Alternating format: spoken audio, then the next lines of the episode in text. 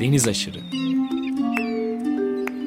Bozcaadalılar, adaya yolu düşenler ve adanın kıyısına vuranlar. Hazırlayan ve sunan Deniz Pak.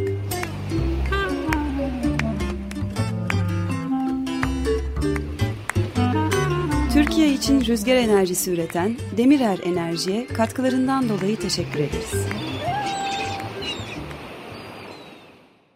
95.0 Açık Radyo'da yeni bir Deniz Aşırı programından herkese merhaba. Bu hafta programda oldukça uzaktan bir konuğumuz olacak. Hint Okyanusu'nun ortasında bir yerden, Reunion Adası'ndan Mehmet Rıfat Tınç ile bir arada olacağız. Telefon attığımızda Mehmet var. Aynı zamanda kendisi çocukluk arkadaşımdır. Namı diğer doçent doktor Mehmet Tınç. Fransız anayasa hukuku uzmanı kendisi. Reunion Adası'nda şu anda Reunion adasında bir Bozca adalıyla gerçekleştireceğiz bu haftaki programımızı. Mehmet merhaba. Merhaba Deniz'ciğim, merhabalar. Nasılsın? Nasıl oralar? İyiyim, çok iyiyim. Buralar çok güzel. Burası e, adeta bir cennet. E, Allah'ın şanslı bir kulu olduğumu düşünüyorum. Maalesef Türkiye'de, İstanbul'da eşim ve çocuklarım ve siz, arkadaşlarım ve herkes, bütün ailem bu Covid hastalığı yüzünden sokağa çıkma yasakları, evde eve kapanmalar yaşarlarken ben e, burada işte e, bir yanardağ adasında, tropikal bir doğanın içerisinde çok fazla kapanma olmadan çok keyifli bir 6 aylık akademik e, dönem yaşıyorum. Dolayısıyla çok şanslıyım. Harika. Orada Covid yok mu? Burada Covid var fakat rakamlar çok düşük ve alınan önlemler de Türkiye'dekine nazaran ve metropol Fransa'sına nazaran yani Avrupa Fransa'sına nazaran çok daha hafif. Aşı da çoğaldığı için aşının da etkisiyle beraber engelleri kaldırdılar. Şu an serbestiz. Şu an neredeyse tamamen serbestiz. Dolayısıyla işte daha hayat birazcık daha normalleşmeye başladı diyebiliriz. Seni çok kıskandırmak istemiyorum. Çok uzak bir zamanın kalmadı. Yakın bir zamanda sen de geleceksin buraya. Kıskandırmam, merak etme. Ama burası da çok güzel. ya zaten Deniz'ciğim benim hayatımda şöyle bir ikilem var. Ya böyle bir cennette yaşıyorum ama o cennetin tadını yarım alabiliyorum zaten. %50 tadabiliyorum. Çünkü eşim ve çocuklarım 6 ay Türkiye'deler. Ben 6 ay gidip geliyorum. Ee, öyle bir denge bulduk aramızda. Ben işte 2011 yılında buraya geldik Pınar'la beraber. İkinci çocuğumuz Ada burada doğdu. Aslında o buralı yani hafif yam yam diyebiliriz Ada için benim ikinci, benim ikinci çocuğum, kızım. Hı hı. Kerem İstanbul doğumlu. Beş yıl burada yaşadık hep beraber ama sonra işte eşim dönmek istedi Türkiye'ye. Türkiye'de yaşıyor şu an. Ressam kendisi zaten onunla da bir program yapmıştım Pınar Tınç. Evet. Bozca'da da e, küçük bir otelimiz var. Onu işletiyor. Onun, onun başında aynı zamanda Alev okullarında resim hocası. Çocuklar da onunla beraber. Ben 6 ay oradayım, 6 ay buradayım. Öyle bir bir hayat. Ama güzel alışmaya başladım yavaş. İlk zamanlar çok zordu gerçekten. Çok çok duygusal olarak, psikolojik olarak çok zorlanıyordum ama her insan her şeye alışıyor demek ki. Bu, bu, bu da bir şekilde oturdu. Alıştım yani. Kabul ettim diyelim. Herkes, çocuklar da kabul etti. Ben de Pınar'da kabul etti böyle bir hayatı. Yaşıyoruz. Okyanusun ortasında bir adaya taşındınız. Bir yeni bir ada hayatı başladı senin için. Evet, evet. Adalardan kurtuluş yok. Bozcaada'yı ben çok küçükken keşfettim işte. Ee, 1993'ler falan da herhalde. 90 belki daha öncedir. Çocukluğumda zaten biz seninle herhalde Bozcaada'dan önce de tanışıyorduk galiba ama evet. yani bayağı eski çocukluk arkadaşıyız aslında. Ee, siz daha önce Bozcaada'daydınız. Yani ada hep hayatımda bir yerde oldu. Evlenene kadar çok farklı bir Bozcaada vardı. Evlendikten sonra çok Bozcaadalı bir kızla evlendiğim için çok daha farklı bir Bozcaada oldu. İşte adanın damadı olmak başka bir şey demek ki. Evet.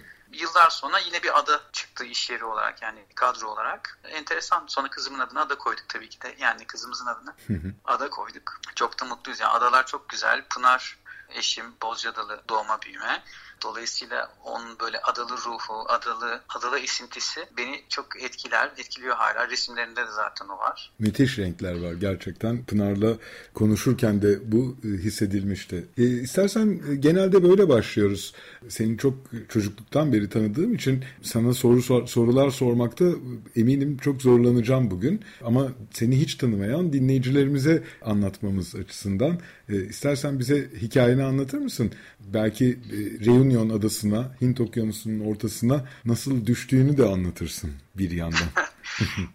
evet çok e, nasıl düştüğümü anlatırım ama çok güzel bir düşüş oldu. Ben e, İstanbul doğumluyum. İstanbul'da Fransız Lisesi, Saint Bernard Fransız Lisesi'ni bitirdikten sonra e, Strasbourg'a başvurum yaptım. Fransa Strasbourg'a. Orada da hukuk e, fakültesini bitirdim. İşte yüksek eğitimimi yaptım, lisans üstünü yaptım. Sonra doktoramı yaptım, doktoramı kazandım. Ondan sonra da Türkiye'ye geldim. Bir sene Kadir Has Üniversitesi'nde çalıştım. Yardımcı doçent olarak Avrupa Birliği kürsüsü başkanlığı yaptım. Ondan sonra işte bu sınavlara katıldım. Fransa'daki kadro sınavlarına katıldım ve kazandım. Kazandığım üniversitelerden bir tanesi yani en iyi not, en iyi puanla kazandığım üniversite burasıydı. Ne diyorlar? Deniz aşırı Fransası diyorlar. Deniz aşırı Fransası. Reunion adası. Madagaskar'a 700 kilometre, Mauritius'a 300 kilometre. Hint okyanusunun güneybatısında küçücük minicik haritada göremeyeceğiniz kadar küçük bir adacık. Mauritius ee, daha küçük ama galiba. Güney. Mauritius daha küçük, e, daha az nüfuslu. Reunion'un şöyle bir özelliği var. Ortasında yanardağ kalıntısı olduğu için en ortasında e, şey yerleşim zor. Yani yaşanabilecek yüzey kısıtlı. Nüfusu 800 bin 800 bin kişilik bir nüfusu var. Küçük bir küçük bir ekonomisi var. Çok çok küçük bir ekonomisi var. Toplu iğne başı kadar bir yer fakat o kadar farklı, o kadar inanılmaz çeşitlilik var ki anlatamam. Yani sanki bütün Anadolu, Anadolu'daki çeşitlilik toplamışlar böyle 2500 kilometre karelik bir yere sığdırabilmişler gibi bir durum. Ee, hem iklimsel olarak her yeri birbirinden çok farklı. Doğusu, batısı, iklimsel olarak karma karışık. Bir de çünkü 800 metre, 900 metre yükseklikte yerleşim alanları da var. En yüksek noktası e, galiba 2000 metreye kadar ulaşabiliyor hatta zirve. Orada yaşam yok ama yani iklimin çeşitliliğini söylemek için söylüyorum. Çok çok çeşitlilik olan bir yer. Doğası inanılmaz farklı bir yer. İşte vanilyadan e, şeker kamışına işte ne bileyim hiç hayatımda ilk defa gördüğüm mesela bir meyve var sapot meyvesi. Meyveyi açıyorsun içinde, içinde çikolata çıkıyor. Yani çikolata gibi bir meyve renk olarak çikolata, tadı olarak zaten böyle tatlı, çok garip bir tadı var. Bunun gibi bir sürü meyve, sebze değişik işte daha henüz Türkiye'ye gel. Türkiye çok geldi, ejderha meyvesi geldi, bir sürü şeyler artık var, bulunuyor Türkiye'de ama hala Türkiye'de olmayan şeyler de var. Çeşitli çeşitli. Dolayısıyla böyle bir iklimsel, doğal çeşitliliği olan bir memleket. Bir de e, kültürel çeşitliliği çok fazla. Yani mesela şu an benim yaşadığım yer, e, ben 800 metrede bir e, dağlık diyebileceğimiz bir alanda yaşıyorum. E, burada yaşayan beyazlara mesela bir ad veriyorlar işte şimdi unuttum tam olarak dediklerini de. Burada mesela oralarda yaşayan beyazlar diye bir halk var. Ondan sonra Tamul dedikleri böyle Hindistan karışımı bir halk var. Yani çok çok çeşitli bir halk var. Yani burası gerçekten bir Çinli var. Ben hayatımda ilk defa burada bir Çinli yani çekik gözlü zenci gördüm.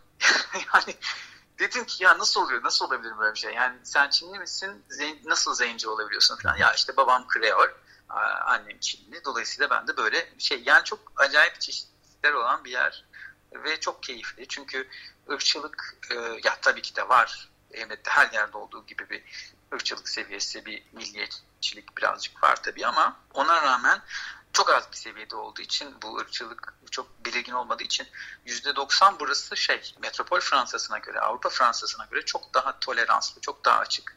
Burada mesela cami var. Camide ezan okunabiliyor. Çok Müslüman var. Buraya metropol Fransa'sından daha fazla Müslüman yoğunluk var burada. Ondan sonra onun yanında Tamul yoğunluk var. İşte Budist yoğunluk var. Çinlilerin yoğunluğu var. Yani dolayısıyla çok karma karışık olduğu için herkes birbiriyle beraber yaşıyor. İşte bu sınavı kazanınca böyle bir ada çıkınca karşımıza ben Kadiras'ı bıraktım. Pınar da Alev'deki eşini dondurdu ve işte geldik buraya. Yanardağ Adası deyince yani hayatımızda ne zaman Yanardağ Adası'na gideriz ki dedik. Hadi bir deneyelim dedik geldik. İşte kızımız burada oldu doğdu. Böyle güzel bir hayatımız oldu bir beş sene. Fakat sonra tabii şöyle bir fark var Pınar'la benim aramda. Pınar e, yani 30 yaşından sonra yurt dışına çıkmış bir insan. Ben ise 18 yaşından beri Fransa'dayım. Yani dolayısıyla gurbete, gurbetçi dedikleri kişiyim ben yani alışkınım. Pınar özledi yani Türkiye'yi özledi, Türkiye'deki ortamını özledi, Türkiye'deki ailesini işte arkadaşlarını özledi falan. Böyle bir sistem oluşturduk. Ben gidip geliyorum. Ee, bir sene Özye, iki sene hatta Özyeğin'de birazcık çalıştım. Hukuk fakültesinde sağ olsun dekanımız Yener Ünver Hoca bana yer ayırdı. Orada biraz gittim geldim. Acaba Türkiye'ye döneyim mi diye, tam dönüş yapayım mı diye. Sonra Türkiye'de hiçbir zaman bir stabil düzen olmadığı için 2015'te işte kalkışma oldu. Daha sonra işte şimdi böyle bir garip bir Türkiye'deyiz falan derken cesaret edemedim. ipleri koparıp %100 gelmeye, dönmeye. Onun için gidip gelmelere devam ediyorum. Yani ve sonuçta hayatımda böyle oldu ve alıştım yavaş yavaş. Fransız anayasası dersi veriyorsun orada. Anayasa hukuku hocasısın. Aslında yani doktora uzmanlığım Avrupa Birliği hukuku fakat yani şöyle bir şey var. Ben 2002'de Avrupa Birliği hukukuna başladığımda biz Avrupa, Avrupa Birliği'ne giriyorduk. Yani adaydık. Hı hı. Ee, ve gerçekten önemli bir adaydık ve ben çok mutluydum yani işte Avrupa Birliği hukukunda uzman olacağım diye. Sonra işte birdenbire e, Avrupa ile aramız açıldı. Avrupa Birliği ile aramız açıldı. Ben de yavaş yavaş kendimi farklı farklı hukuk, hukuk dallarıyla tanışmaya bıraktım. Yani tanıştım işte anayasa hukukuyla Fransa, Fransız anayasa hukukuyla tanıştım.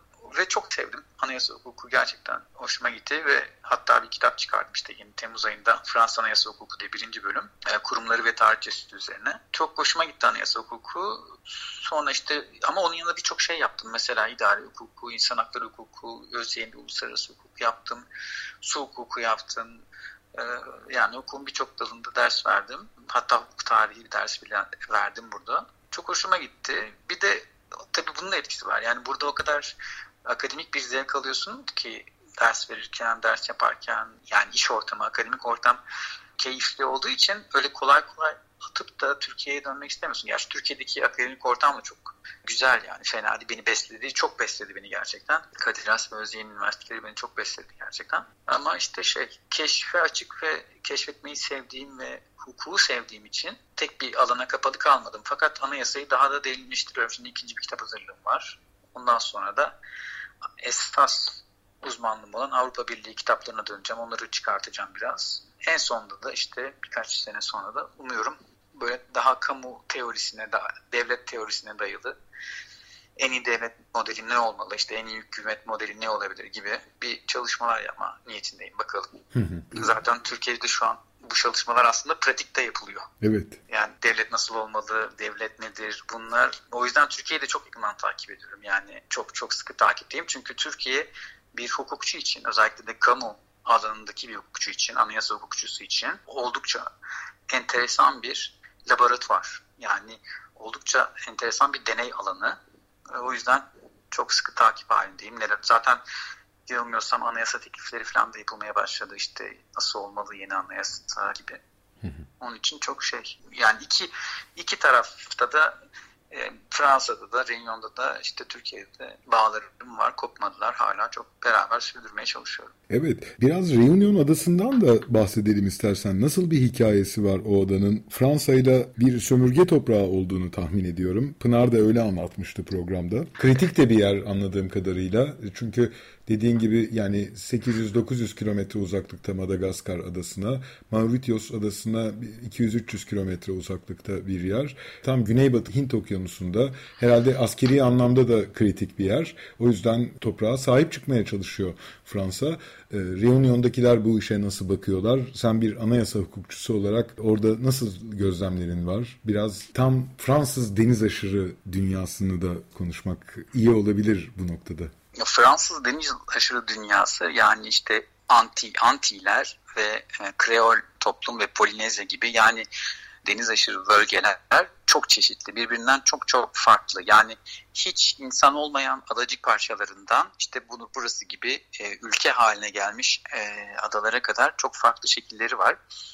Bu e, farklılıklar arasında Reunion en çok Fransa'ya yakın ada. Yani en Fransız ada. Burası Fransız Cumhuriyeti resmen. Çünkü işte Fransız e, yani otoyollar, hastaneler, üniversiteler yani burası resmen Afrika'nın e, bu bölgesinin en gelişmiş toprağı. Resmen bir Fransız Cumhuriyeti toprağı ve Reunionlar da Fransız devletinin yapmış olduğu bu büyük yatırımdan dolayı çok bağlılar Fransız e, Cumhuriyeti'ne e, ve kendilerini farklı görmüyorlar. E, yani Fransa deyince aslında Reunion da Fransa'nın içinde onlar için. E, bazı deniz aşırı e, topraklar için bu gerçek bu kadar çok böyle değil. Yani özellikle işte Karayipler'deki e, Fransız Guyana'sı, Guadeloupe ya da yani şey e, Avustralya tarafına gittiğimde e, Yeni Kaledonya bölgesi mesela onlar çok özel adalar. Onlar daha da özel e, Polinezya var mesela Fransız Polinezyası.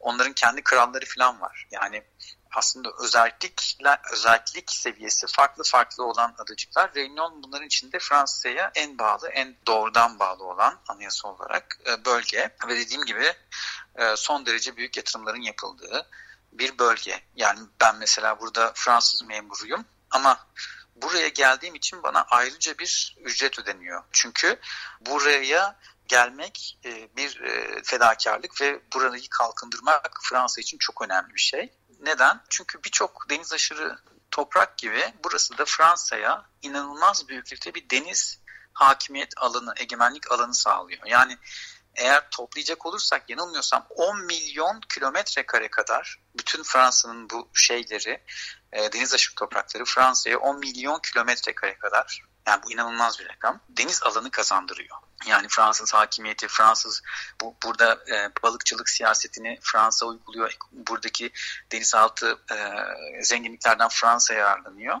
Ve bunun yanında bir de stratejik hakimiyet sağlıyor.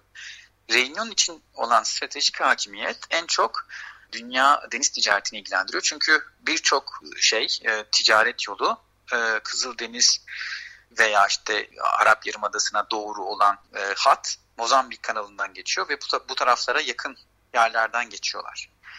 Bir de güneyin yani Fransa'da güneydeki en son adacığı ve e, Reunion'dan sonraki adacıklar Antarktika'ya kadar başka bir ülkeye ait değil. Yani dolayısıyla Fransa Antarktika'ya kadar önemli bir hakimiyet sağlamış oluyor bu alanda. E, hem bilimsel açıdan da bu e, hakimiyetini kullanıyor Fransa. İşte çok çeşitli bilim çalışmaları yapılıyor. Burada mesela Fransa'nın tek volkan yaşayan volkanı burada. Burası buradaki volkan hala yana, yanıyor yani hala aktif ve burada mesela volkanolojik e, çalışmalar yapılıyor. Dolayısıyla gerçekten çok çok büyük bir zenginlik. Yani bütün bu zenginliklerin yanında buranın turizmi, işte turizm sağladığı turizm gibi değerler aslında çok aksesuar kalıyor, çok önemsiz kalıyor. Asıl olan buradaki şey hakimiyeti, toprak hakimiyeti, Fransa'ya kazandırdığı toprak hakimiyeti buranın çok önemli.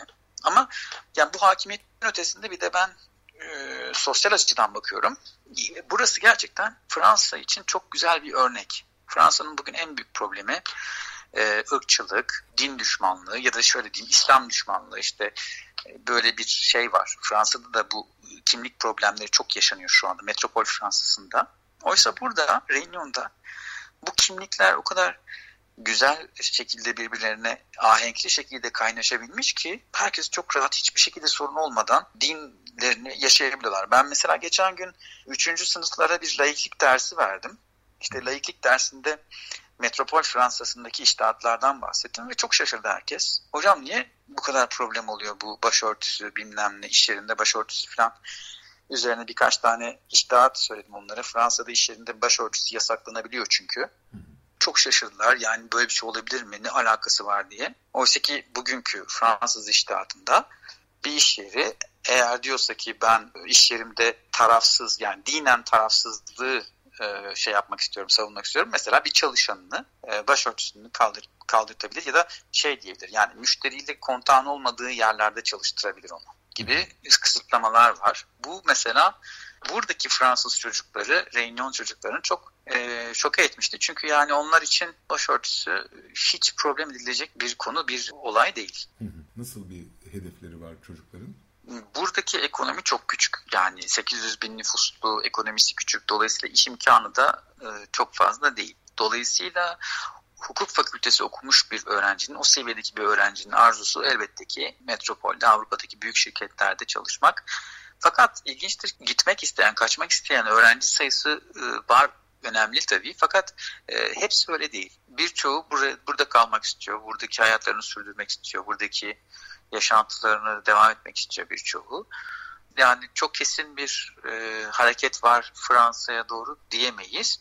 Ve ayrıca Fransa'dan buraya doğru da bir hareket var. Yani Fransa'dan da buraya geri gelmek isteyen, geri gelen çok e, insan oluyor. Yani bu sanki bana şey gibi geliyor. Dengeli bir alışveriş gibi geliyor. Buradan gidenler var, oradan gelenler var. Tabii ki Fransa'da çok sayıda Reunion orijinli insan var. Fakat net bir hareket yok. Neden? Çünkü buradaki hayat gerçekten Fransa'daki gibi. Yani çok büyük bir farkı yok. Yani, yani aslında şöyle pozitif bir farkı var. Çünkü biz tropikal bir bölgede olduğumuz için kışımız yok. işte e, soğuk yok. Fransa'daki soğuk yok. Buradaki güneş Avrupa'daki ya da Türkiye'deki güneş gibi değil. Burada güneş farklı parlıyor. Yani ışıkların, renklerin, görüntüler farklı. Gerçekten yansıması çok daha kuvvetli.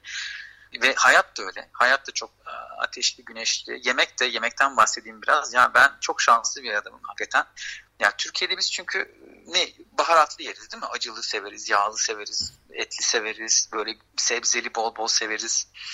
Ya burada da bir geldik işte Pınar'la. Ya inanılmaz. Türkiye'nin daha ötesinde bir kavurma çeşitleri işte şey. Çünkü Çin mutfağı var, işte Tamil mutfağı var, Hint mutfağı var.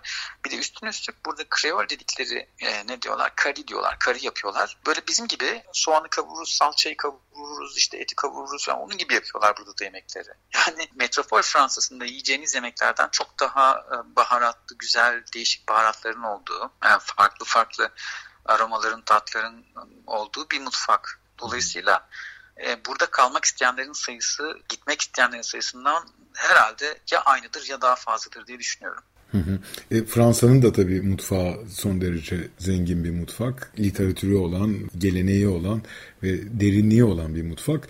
E, muhtemelen Reunion adasında da o füzyon tam anlamıyla gerçekleşmiş gibi duruyor. Anlattıklarından anladığım kadarıyla böyle bağnaz ırkçıların ezberini bozacak kadar değişik ırklara sahipti bir yer orası. Dolayısıyla bu insanların yemek kültürleri de bambaşka olmalı. Öyle, gerçekten öyle çok çeşitli yemekler keşfediyorsunuz burada. Yani yemek yapış türünden e, sebzeye kadar işte dediğim gibi meyveye kadar e, çok çeşitli yemek e, tarzları, yemek yapış e, şeyleri var. İşte balık çeşitleri var zaten. Yani okyanusun ortasında olduğunuz için çok çeşitli balık e, türleri var. Türkiye'de olmayan balıklar var. Mesela lejin diye bir balık var. Ben bilmiyorum Türkçesini bulamadım bunun. Ee, özellikle Japonların çok buraya kadar gelip işte Fransa'dan lisans satın alıp avladıkları bir balık türü. Gerçekten inanılmaz. Yani hayatımda ilk defa köpek balığı yedim burada mesela. Yani çok hoşuma gitmedi ama çeşit olarak gerçekten e, ezber bozan bir çeşitliliği var yemek olarak. Fransa'nın da tabii yani metropol yemekleri, metropol mutfağı da çok güzel, çok zengin. Ben işte kaç sene 97'den 2009'a kadar e, Alsace'da yaşadım. Strasbourg'da işte okurken ve herhalde Allah'ın sevdiği kuluyum çünkü orada da inanılmaz güzel bir Alsace e, yemekleriyle tanıştım. Gerçekten zengin bir mutfak ve farklı bir mutfak. Ama şöyle bir şey var. Kreol mutfağı fakir mutfağı. Yani siz evde de kendi başınıza yapabiliyorsunuz. Fransız mutfağı o kadar öyle kolay kolay her baba yiğidin yapabileceği, evinde yapabileceği bir şey değil ama Kreol mutfağının yemekleri yani oturup normal işte patatesinizi, soğanınızı kavurup, salçanızı kavurup yapabileceğiniz tipte yemekler olduğu için daha kolay ulaşılabilir yemekler. Yani tek avantajı bu. Yoksa evetteki e, Fransa'daki o rafine işte kremalı soslu yemek tarzları gibi değil. Yani ince mutfak değil. Yani Fransa'daki ince mutfak gibi değil. Ama şey baharatlı işte yoğun, etli bizim Anadolu insanının seveceği türden yemek e, damak tadı var. 20 küsur dakikadır konuştuğumuzu fark ediyorum Mehmet. İstersen çok güzel parçalar seçtik. İlkiyle başlayalım mı? Olur. İlk parça e, Montbari Pêcheur yani e, benim balıkçı kocam e, e, adında bir şarkı. E, bu buranın çok tipik bir şarkısı ve ben yani bunu çocuklara çalıyordum. E, ne diyor bu e, şarkıda? E, ya kocacığım gittin geldin balık nerede diye soruyor e, Kreol kadın. E, kocası da diyor ki ya karıcığım diyor deniz deniz kabardı. Deniz kabarınca da olta koptu. Olta kopunca da balık gitti diyor ondan sonra. Kadın bunu birazcık daha harçlıyor. Nerede balığını attın, parayı ne attın diye. Belli ki adam paraya gitmiş herhalde içki mi içmiş. Ne yapmış bilmiyorum artık. Para yok. O da şey diyor ya diyor karıcığım gittim pazara diyor. Ama yani satamadım diyor. O kadar ucuza gitti ki bütün balık diyor. Anlatamam sana diyor. Böyle çok gırgır bir şarkı. Hint Okyanusu'ndan, e, Reunion'dan dinleyeceğiz. En güzel parçalarından bir tanesini e, dinliyoruz.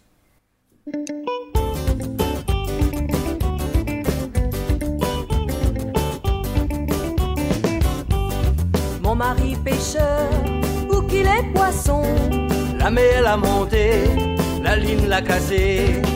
Mon mari pêcheur, où qu'il est poisson, la mer l'a monté, la ligne l'a cassé. Mi comprend pis, mi comprend pas comment la moribonde bon marché. Mi comprend pis, mi comprend pas comment la moribonde bon marché.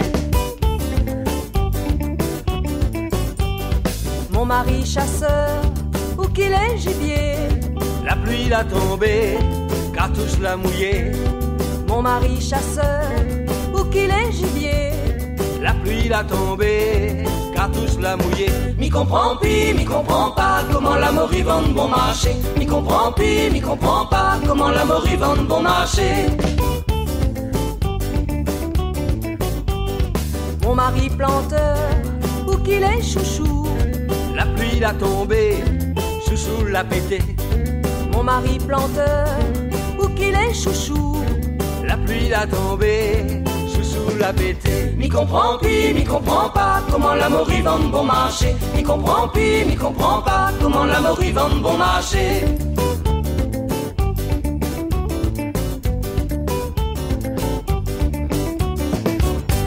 Açık Radyo'da Deniz Aşırı programına program konuğumuz Mehmet Rıfat Tınç ile sohbetimize kaldığımız yerden devam ediyoruz. Hint Okyanusu'nun ortasından deniz aşırı e, ortamdan Reunion adasından bağlandığımız Mehmet Tınç'la sohbetimize kaldığımız yerden devam ediyoruz. Nefis bir balıkçı parçası dinledik Reunion adasından. Bu parçanın hikayesini konuşmuştuk. Şimdi çok zaman izafi gerçekten ve çok hızla geçiveriyor. Programın son bölümüne girdik ve çok özel bir parçayla da bitireceğimiz için e, hızla e, istersen biraz Reunion adasından doğasından bir yandan da çok gelişmiş bir yer olduğundan bahsettin. Doğayla teknoloji dengesini, sanayi dengesini nasıl kuruyorlar? Bize biraz hem Reunion Adası'nın doğasından hem gelişmiş de bir yer olduğu için e, bu dengeyi nasıl kurduklarından biraz bahseder misin? Bugünlerde Türkiye'de de sen de çok yakından takip ediyorsun. Korkunç büyük bir müsilaj problemimiz var.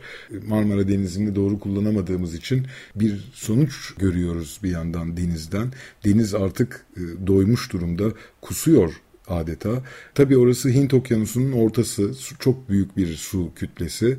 Biraz bize bu gibi e, konulardan bahseder misin? Benim aklıma Jacques Chirac'ın bir eski Fransız e, Cumhurbaşkanı Jacques Chirac'ın bir lafı geliyor. Bunu zannediyorum 2000'li yıllarda 2005 miydi acaba? Bu ilk e, dünya çevre buluşmalarında, toplantılarında, konferanslarında belirtmişti Jacques Chirac. Ya demişti evimiz yanıyor, yuvamız yanıyor. Biz başka yerlere bakıyoruz, kafamızı çeviriyoruz. Gerçekten de doğa bize e, inanılmaz mesajlar gönderiyor. Deniz salyası hatta Covid'i bile öyle düşünebiliriz. Bunları bir mesaj gibi düşünebiliriz. Yani biz birbirimizden ayrı değiliz. Biz kendi sınır, sınırlar yarattık kendimize. İşte siyasi sınırlar, e, ulusal sınırlar yarattık kendimize. Ama aslında aynı toprağın içindeyiz. Aynı aynı e, kürenin ne derler mavi topun içerisinde yaşıyoruz ve bu mavi topa bir şey olursa onun oksijeninden yararlanıyoruz, suyundan yarar bir şey olduğu zaman e, tabii biz de yok oluyoruz yani. Hatta o devam edecek hayatına biz yok olacağız sadece belki de. Fransa'da bu çevre felaketleri çok oldu tabii ki. İşte petrol gemileri oldu. İşte hala çevresel e, iklimsel de, değişimlerden zarar görüyor Fransa. İşte e, çok sel oluyor. E, yağ, yağ sıcaklıklar hatta birkaç sene önce 10 sene miydi o kadar sıcak oldu ki binlerce insan yaşlı insan öldü sıcaklıktan dolayı yani kanikül yaşandı. Yani bu iklimin çıldırmaları daha çok etkilenen bir ülke Fransa'da ve doğayı da korumak için çok çaba sarf eden bir ülke. 2005 yılında Fransız Anayasası'na çevre şartı sokuldu. Çevre şartı şu anda da pozitif hukukta somut olarak uygulanan ve e, çevreye zarar verene anayasal yaptırımlarla karşılık veren, gösteren e, bir e, çevre koruyucu bir e, norm, anayasal norm. Hatta Fransız Anayasa Mahkemesi'nin çok yakın bir zamanda hatta bu senenin başıydı galiba vermiş olduğu bir kararda diyor ki bu çevre koruma diyor sadece Fransa'yı ilgilendirmiyor diyor. Yani sen diyor Fransa olarak yurt dışında bir yeri kirletiyorsan da sen suçlusun diyor. Yani illaki Fransız toprağında bir kirlilik yaratman gerekmiyor diyor. Dolayısıyla Fransız anayasası her yerde, dünyanın her yerinde bir Fransız şirketinin, vatandaşının ya da devletinin, kamu gücünün yapacağı bir kirletmeyi de içeriyor.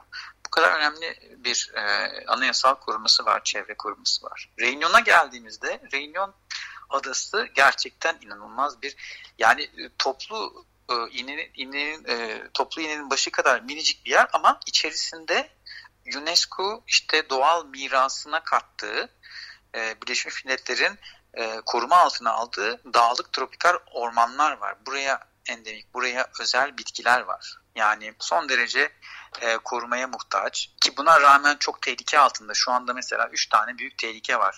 Buradaki e, dünya mirası doğal ormanların buradaki 3 tane büyük tehlikesi var. Birinci tehlikesi yangın tabii ki.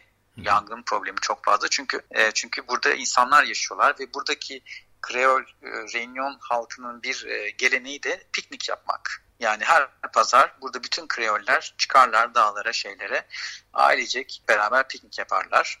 Bu bakımdan da benim İstanbul'da gördüğüm manzaralardan aslında çok farklı manzaralarla karşılaşmıyorum. Fakat tabii bu yangın tehlikesi içermekte. Ama bunu bu çok büyük bir tehlike değil. Bundan daha önemli bir tehlike endemik olmayan bölge dışından gelen meyve, hayvan türlerinin burada buranın endemik hayvan türlerini tehlikeye uğratması var.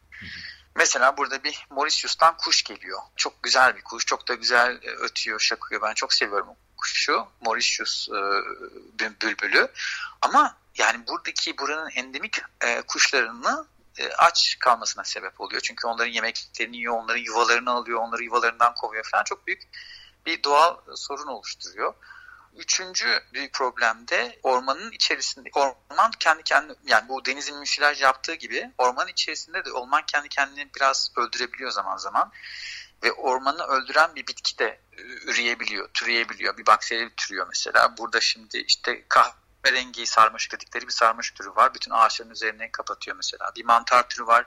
Bütün yaprakların üzerini kapatıyor. Böyle tehlikeleri var.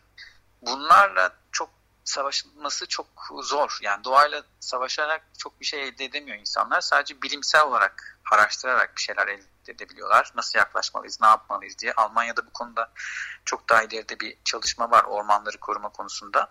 Burada yapılan şey bir kere ormanları koruma altına aldılar. Yani e, e, hiçbir şekilde şeye izin vermiyorlar. Yerleşim yerleşimin belli bir sınırı geçmesine izin vermiyorlar. Ormanla yükselmesine izin vermiyorlar. İkincisi e, bazı bitkilerin e, toplanması yasak tabii ki. Mesela burada bir insanların salataya kattıkları bir ağaç var. Palmist diye bir ağaç. Adam ağaç kesiyor. Ağacın içinden böyle bir şey çıkarıyor. Onu salatasının içine koyuyor. Çok enteresan bir e, salata. Palmist salatası dedikleri. Onun mesela kesimi yasaklandı. Tarımı kontrol ediyorlar. Tarımdaki kullanılan ilaçları kontrol altına alıyorlar. Burası şeker kamışı ülkesi olduğu için onunla savaşıyorlar. Ama gelişme devam ediyor. Mesela buraya şimdi koskocaman bir viyadük yapıldı. Yani tam hatırlayamıyorum. Milyarlarca euroluk bir şehri öbürüne bağlayan ve okyanus üzerinden giden bir otoyol yapıldı.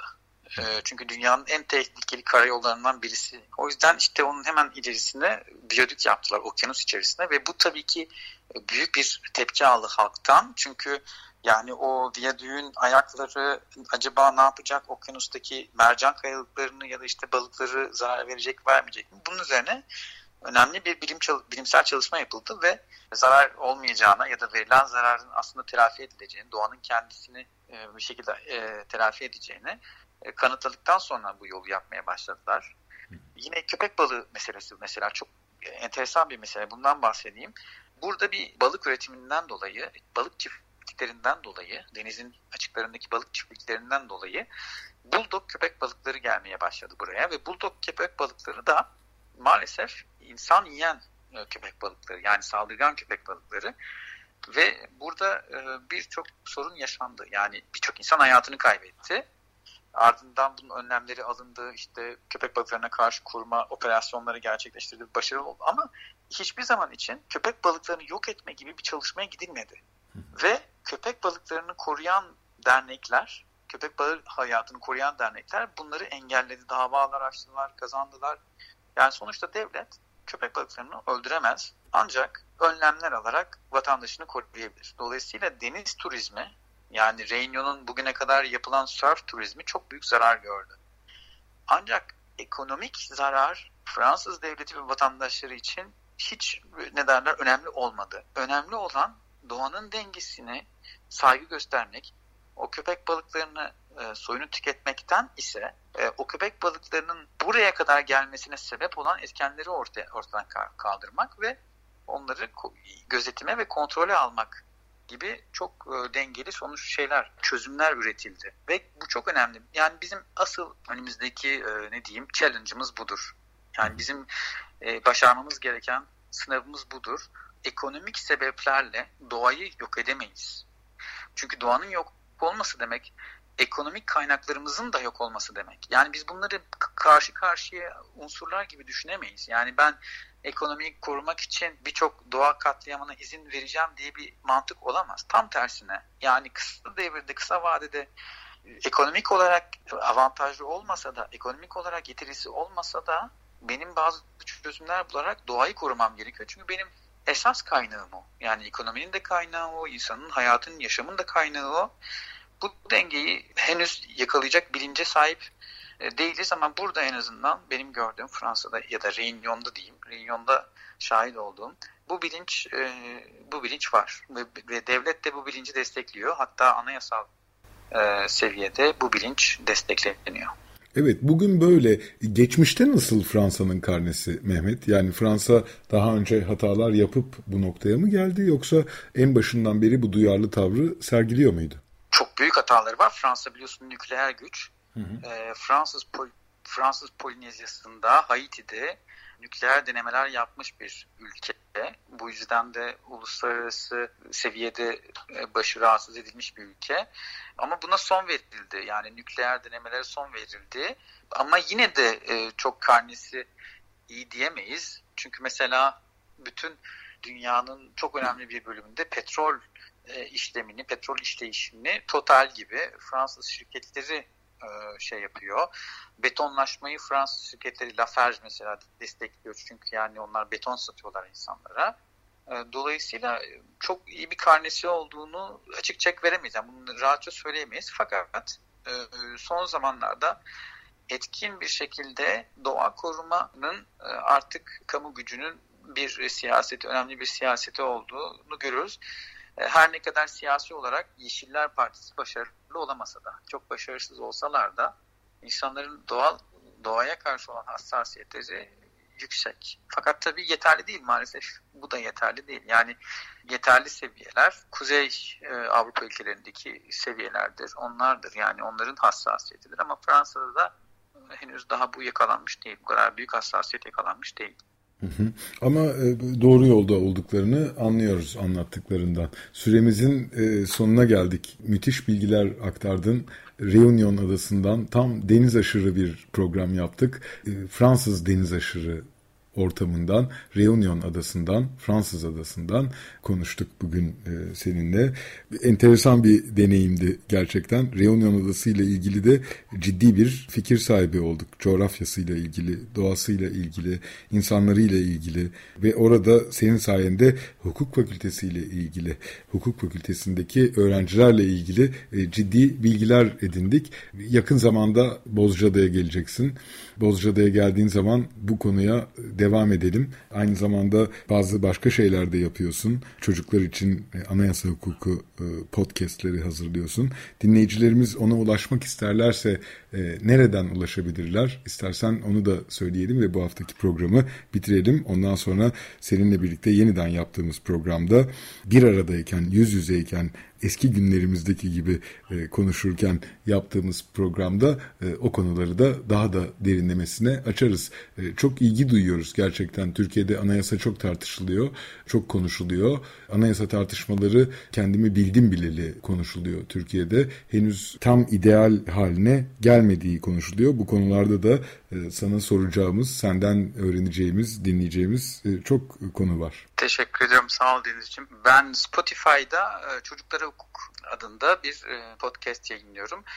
Çünkü hukukun her ne kadar fazla ciddi, katı, karmaşık, anlaşılması zor bir şey gibi gözükse de çocukların bile anlayabileceğini hatta onların da hukuk e, hissiyatı olduklarını, hassasiyetleri olduklarını düşünüyorum ve hukukun aslında doğal hukuk şeycisi olduğum için ben yani doğal hukuka çok inandığım için hukukun herkesin içerisinde bir adalet mefhumu olduğunu, bir adalet düşüncesi, bir adalet duygusu olduğunu düşünüyorum. Dolayısıyla herkesin hukukçu olduğunu düşünüyorum ben aslında. Yani hukukçu olmak her insanoğluna ait bir şey diye düşünüyorum. O yüzden çocuklarla da bunu e, paylaştım. E, yani çocuklara nasıl anlatılır hukuk gibi bir podcast başladım. 10 bölüm oldu. Spotify'da bulunabilir. Çocuklara hukuk adı altında. Bütün dinleyicilerimize e, tavsiye ediyoruz. Çok teşekkür ederim Mehmet anlattıkların için, müthiş katkın için. Deniz aşırı bu deneyimi bize yaşattığın için. Denizciğim çok teşekkürler. Sağ ol. Sen de iyi ki varsın. İyi ki arkadaşımsın. Ee, bu bitirmeden önce Daniel Varo'nun şarkısı için bir söz söyleyebilir evet, miyim? lütfen son parçamız Daniel Varo'dan olacak. E, dinleyicilerimiz Pınar'la birlikte, senin eşinle birlikte yaptığımız e, programlardan belki hatırlayacaklardır Daniel Varo'yu. E, hepimiz çok etkilendik gerçekten kendisinden. Ee, evet Daniel Varo burası köle adasıydı. Yani Fransa e, köleleri getirip kolonileştirip burada şeker kamışı ektiriyordu kölelere. Ve köleler de oturuyorlardı akşamları şarkı söylüyorlardı, türkü söylüyorlardı. Ne yapsınlar adamlar? Özgürlük türküleri, özgürlük şarkıları, özgürlük özlemi. Bugün e, Türkiye olsun dünyanın birçok yerinde e, özgürlük özlemi içinde olan yani bunu sadece siyasi açıdan söylemiyorum. Yani normal hayatını yaşayan gençlerimiz bile bir artık özgür olayım e, hevesinde oldukları için. Yani benim tüylerim diken diken eden bir özgürlük türküsüdür bu. E, Reunion'un buranın e, türküsü, kölelerin türküsü. E, yani sözlerini aradım bulamadım. Sözleri, sözlerini anlamasam da beni çok duygulandıran çünkü hakikaten insanın kalbine konuşan bir Reunion türküsü diyelim. Dinleyicilerimizin beğenerek dinleyeceklerini düşünüyorum. Ben de eminim Daniel Varo'yla bitireceğiz bugünkü programımızı. Karin parçanın ismi e, Reunion adasından nefis bir parçayla bitiriyor olacağız. Daniel Varo gerçekten e, üslubuyla, tarzıyla, olağanüstü sanatçılığıyla bizi her dinlediğimizde büyüleyen son dönemdeki en büyük favorilerimden birisi olduğunu söylemeliyim. Sizin aracılığınızla tanımıştım. Reunion Adası'nın kahramanlarından birisi. Bu hafta programda konuğumuz Reunion Adası'nda bir Bozca Adalı idi.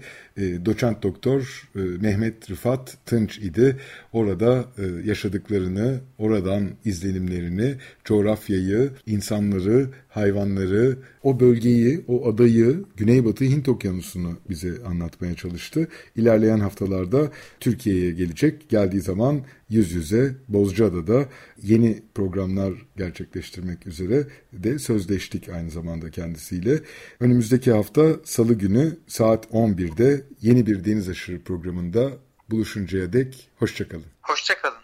La peau lève de feu, flamme de bois, fait coule un bout de lait dans l'eau, pas le coulis là. Femme poco fan sauvé, fait lila.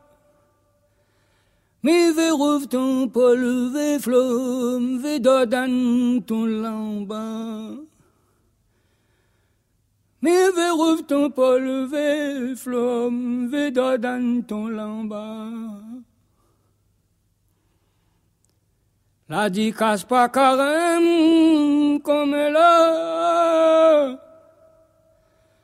Mon sang badan mon ven badan mon lenga. Mon degré man pour grand de fedan cola. Me ve mon tantangan pour flo mon fambaya. Mive tangen pou flong fambaya. Makas kole masen pasen la. Maral fwem mayem wiyan tantra. Man mal da pwamen man dalma. Avant la braise d'abord un flot à la fois. Avant la braise d'abord un flot à la fois. Pas qu'au colme vide, vide, pas rien que rien que sentiment. Malise asper laid când s-a fin Ramadan. Paca pom, paca id, pop pa fi paca vin. Oula la gând si flole, un lavur le vent piment. Oula la gând si flole, un lavur le vent piment. Pomme l'ami des roses d'hôpital à vingt ans. Puis mon premier bouquet rose, rose en cali mon sang. Quand la misère ça va comment, comment. Bolehman pagong sol flosam nut gayasum. Bolehman pagong sol flo anusam nut gayasum. Nulam akapromes.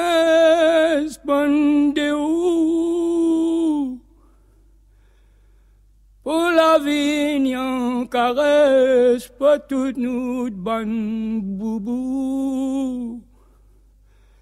Ça nous met dans tes glaces, tes boires sans la boue. Somme bon Dieu ganesh flot, la rouvert pour nous. Choumen bondye ganes flou, la rouve apon nou. Toutan mazin bondye, dan moun koy lou. Ala ou devan moun zye, souman mi wapa ou. Nos draps, mon oeil, ça ou le dem fou. Ma boîte à mon bon flot à mon tout le temps, mon patou. Ma boîte à mon bon flot à mon tout le temps, mon patou. Na na na na na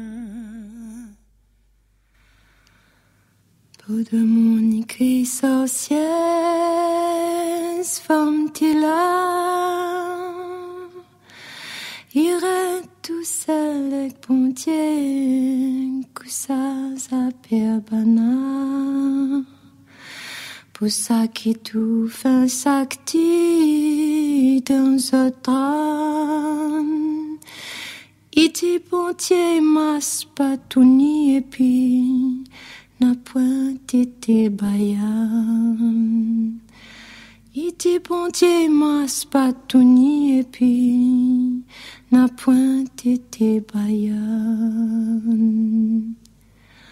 bayan. Mitazon, mon graal bandaise en cadeau. Mon femme des catacrèses, enfant des kim de l'eau. Nawa Madeleine lève debout si couteaux. Guérir la vierge, nous va. Moi ses coups devant ton. Nous les mettons guérir la vierge, nous va. moi ses coups devant ton beau. Paille de fer, la fine trop sale, fausse dans lave toute bouillon. Pour nous n'a la plume, nas étoiles, m'y croit pas miracle dans toute poisson. Assez faisot jonas, zot croquet, zot capon. Coussin chose s'envoie la face, les raids pyriaques, si ou les féconds. Coussin chose s'envoie la face, les raids pyriaques, si le les féconds. Ma pavole sacerdoce, bras en croix.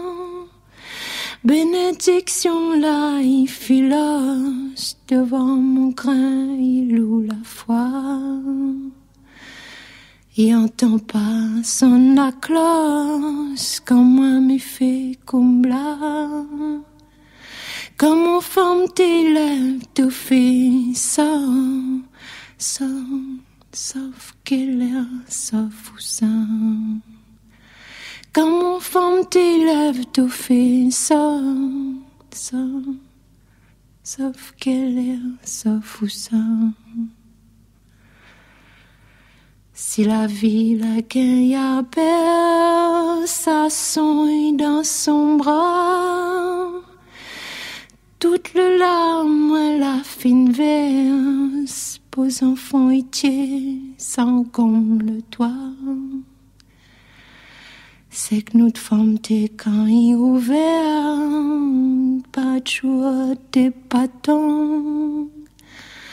L'âme l'amour y en va la mer, comme Kali, mais gagne pas toute ma leçon.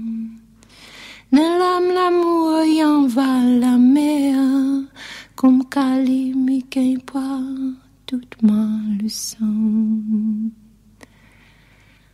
Wapali, comment putain femme tu là Devant son capot, son tangan, cette capitainerie fait pas le poids.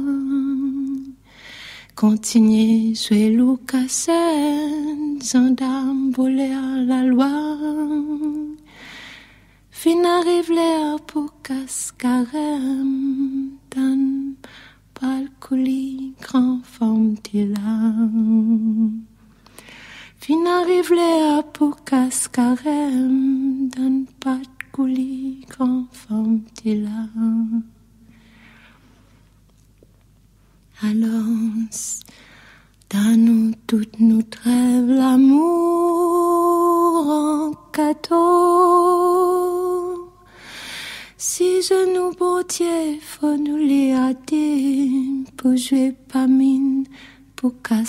Le temps nous Stockholm.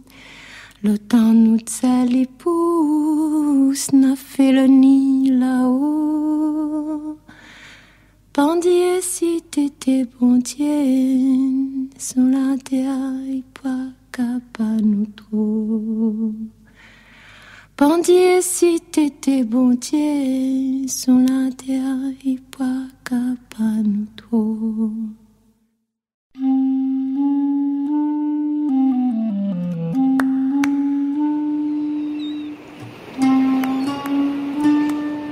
Deniz aşırı. Bozcaadalılar, adaya yolu düşenler ve adanın kıyısına vuranlar. Hazırlayan ve sunan Deniz Pak.